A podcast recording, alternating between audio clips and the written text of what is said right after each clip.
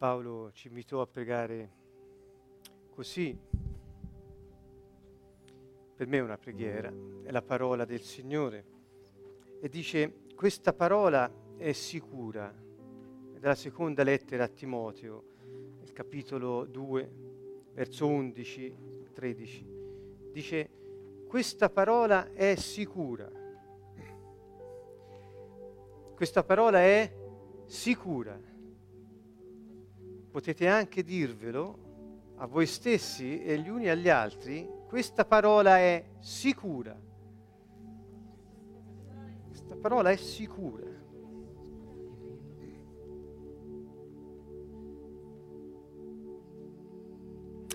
Questa parola, sicura, è tradotta dal greco pistos, che vuol dire è degna di fiducia, e cioè è fiduciosa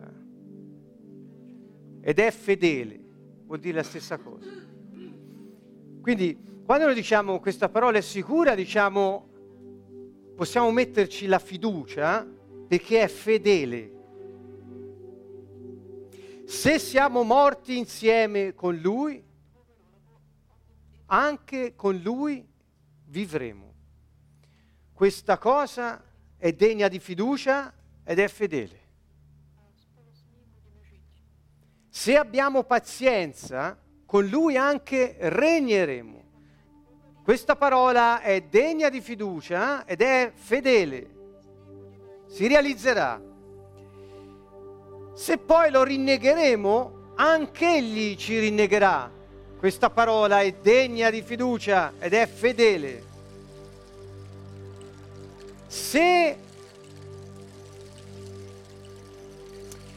siamo senza fiducia o non fedeli, egli, quello, rimane fedele e fiducioso. Infatti non può rinnegare se stesso. Questa parola è degna di fiducia ed è fedele, perché fedele è colui che ha promesso.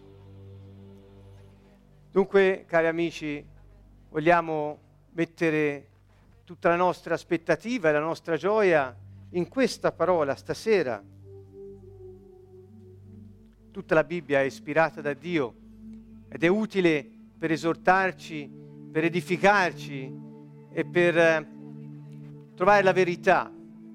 E dunque questa sera noi celebriamo la fedeltà di Dio e la fiducia che Gesù, Yeshua, Dio che è venuto a salvarci, ha avuto nel piano del Padre e nell'assistenza dello Spirito Santo durante la sua vita terrena. Ed è la stessa fiducia che il Padre ha avuto affidando a Gesù il compito della salvezza, che nel momento finale soprattutto avrebbe detto: Padre, sia fatta la tua volontà, non la mia. Non era scontato. Ha avuto fiducia a Dio. Infatti Gesù dice: abbiate la fiducia di Dio. La fiducia di Dio sta nel mettere le cose più grandi in mano a colui che è fedele.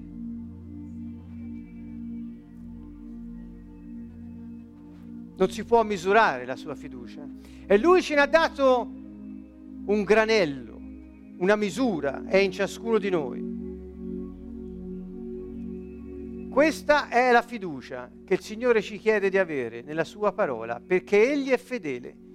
E che fiducia ha avuto lo Spirito Santo che ha accompagnato Gesù il Messia nella sua missione terrena, sapendo che Gesù avrebbe alzato le mani sui malati, l'avrebbe stese su di loro e Lui avrebbe potuto essere rilasciato e toccarli e guarirli. Lo Spirito Santo aveva la fiducia in Yeshua che avrebbe comandato ai demoni di fuggire e sarebbero andati. Ha avuto la fiducia allo Spirito Santo che il Signore avrebbe accettato il sacrificio espiatorio. Fiducia, fiducia estrema tra il Padre, il Figlio e lo Spirito Santo. Questa fiducia ci ha salvati, non la nostra. Ascoltate, insegnano in tanti posti che è la nostra fede che ci salva, è la fede del Signore che ci ha salvati, è la sua fiducia che ci ha salvati. E quando noi mettiamo la nostra fiducia in Lui, la fedeltà di Dio, quasi in modo transitivo, la riceviamo noi, attraverso di Lui. Lui è l'unico mediatore. Molti hanno interpretato questa parola per dire che non c'è più sacerdozio. Non è vero. Il sacerdote è colui che presenta gli uomini a Dio. Non è vero che non c'è il sacerdozio. Ma Lui è l'unico mediatore, vuol dire che solo in Lui, solo attraverso di Lui e solo per Lui noi abbiamo la comunione con Dio nello Spirito Santo. Questo vuol dire. Per la sua fiducia siamo stati salvati, per la sua fiducia abbiamo la vita, per la sua fiducia noi possiamo toccare la fedeltà di Dio. Se noi non abbiamo fiducia, Lui è fedele, perché non può rinnegare se stesso. Solo se lo rinneghiamo, Lui ci rinnegherà. Perché? Perché Dio non costringe nessuno.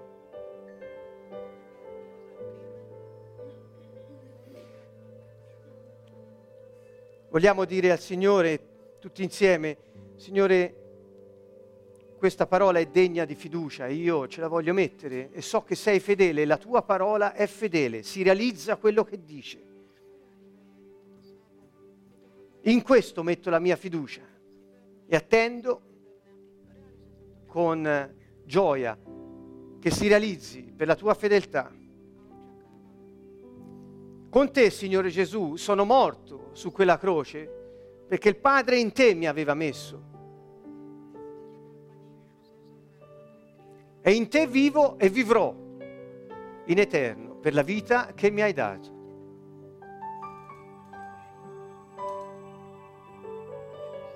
Signore, io voglio avere pazienza, voglio attendere con fiducia la pazienza nell'attesa, che spesso è tribolazione, ce lo dice Paolo nella lettera ai Romani. Cosa produce questa pazienza? Alla fine speranza. La pazienza è una mitezza anticamera della speranza. Se noi siamo pazienti, con Lui regneremo. Regneremo con Lui. Già, dice Paolo, Romani 5,17, regniamo nella vita, ma con Lui regneremo anche sulla terra che il Signore farà, quella nuova. Insomma, c'è un'attesa protesa verso il futuro che non avrà più tempo. Con Lui regneremo se sapremo perseverare pazientemente nell'attesa fiduciosa, cioè se manterremo viva la nostra speranza. E ancora, se noi non abbiamo fiducia, Egli rimane fedele. Allora vorrei invitare tutti quanti e tutti insieme a dire al Signore: perdonami, Signore, per la mia incredulità e per la mia infedeltà, ma io confido in te, Signore. Confido nella tua fiducia che hai avuto nel piano del Padre. Confido nella tua fedeltà, perché la tua parola si realizzerà nella mia vita, nonostante i miei peccati, perché confido nella potenza del tuo sangue. Se potete, diteglielo e pregate così: Signore, anche se io non ho fiducia, tu hai avuto fiducia per me, Signore, e sei fedele.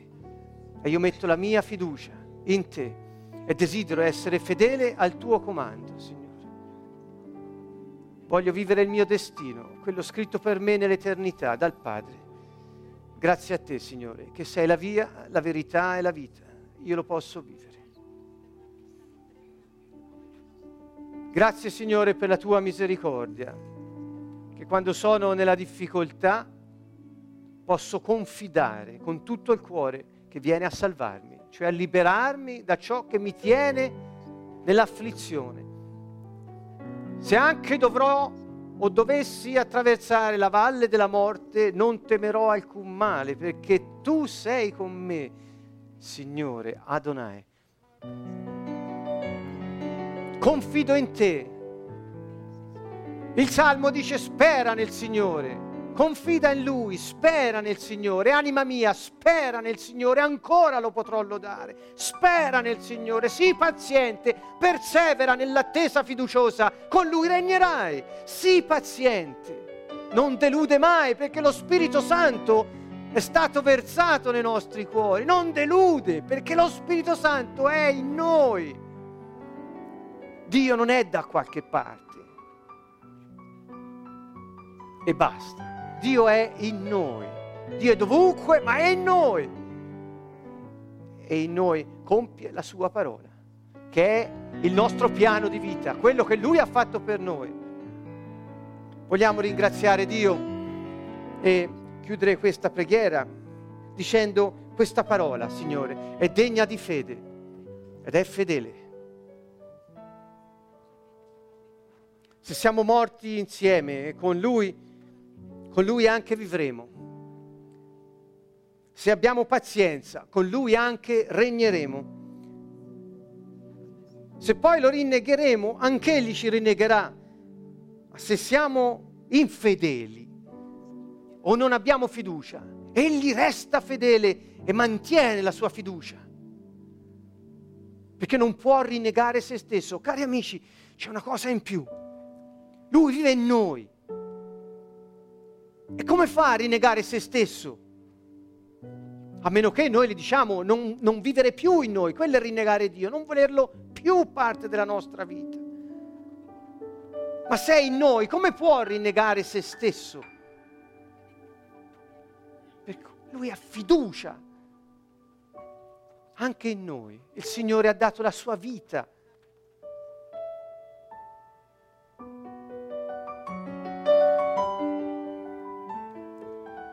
Che fiducia, che fiducia.